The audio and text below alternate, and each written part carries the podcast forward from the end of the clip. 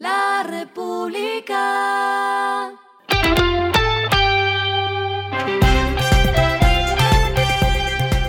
Al final de la jornada, esto es lo que debes saber sobre el comportamiento de los negocios, las finanzas y la economía.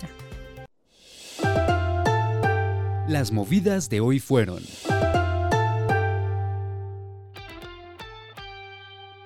La Superintendencia de Industria y Comercio abrió una investigación en contra de Claro y Movistar por prácticas irregulares que lograron evitar o entorpecer la portabilidad numérica de los usuarios entre operadores. La información recopilada por la SIC evidencia la presunta activación y cobro a sus usuarios de un producto sin su autorización o aceptación previa, entre ellos Mejor Juntos y bonos de fidelización en Movistar y Datos Plus en Claro.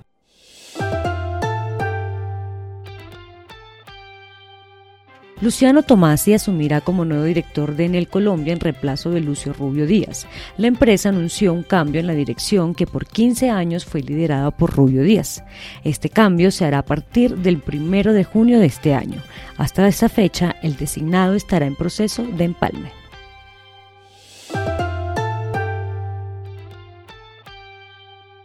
Soy Yo y Data Crédito Experian anunciaron el inicio de una alianza con el fin de ofrecer su plataforma para que las personas puedan consultar una vez al mes su puntaje de crédito de manera gratuita. Las personas deben descargar la aplicación Soy Yo, registrarse, buscar la opción de consultar su historial y acceder al link de Mi Data Crédito. Lo que está pasando con su dinero.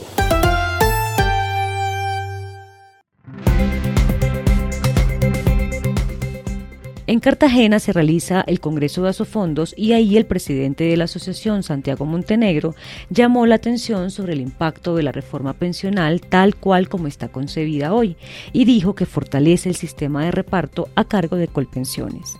Montenegro insistió en que el proyecto de ley que discutirá el Congreso debe centralizarse en el ahorro y no en sistemas de reparto, teniendo en cuenta los cambios demográficos que se están viendo en el mundo.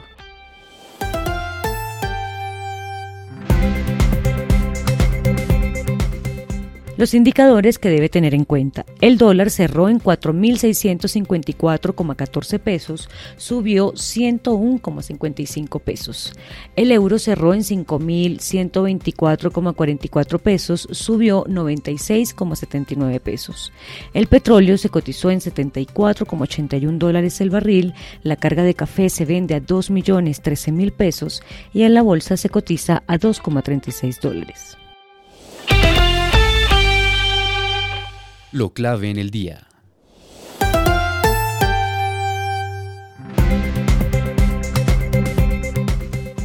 Pese que el presidente Gustavo Petro solicitó a través de su cuenta de Twitter que se aplazara el nombramiento del gerente general de la Federación Nacional de Cafeteros por la movida de ministros en Hacienda, el gremio eligió a Germán Bahamón como nuevo zar del café.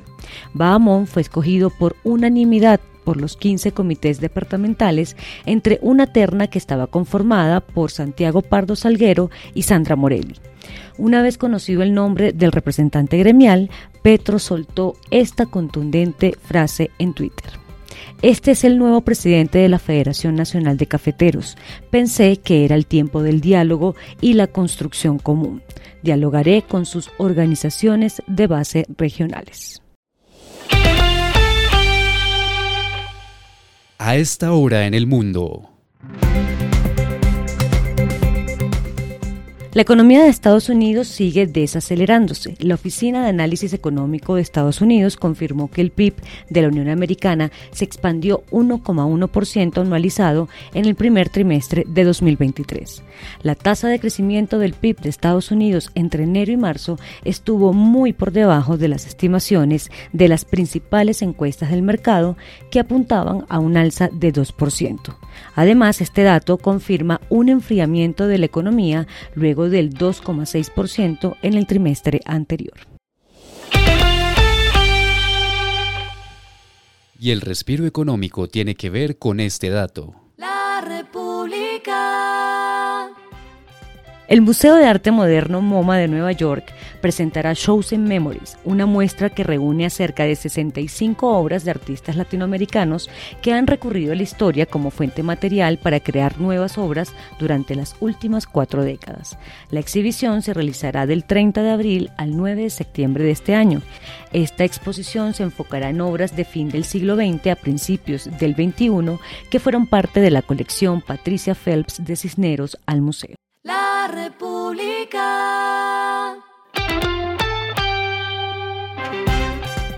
Y finalizamos con el editorial de mañana, no desconocer el activo de la credibilidad. El presidente Petro genera su primera crisis ministerial a solo ocho meses de mandato y da pasos hacia una peligrosa mutación en medio del calvario de las reformas propuestas. Esto fue Regresando a casa con Vanessa Pérez.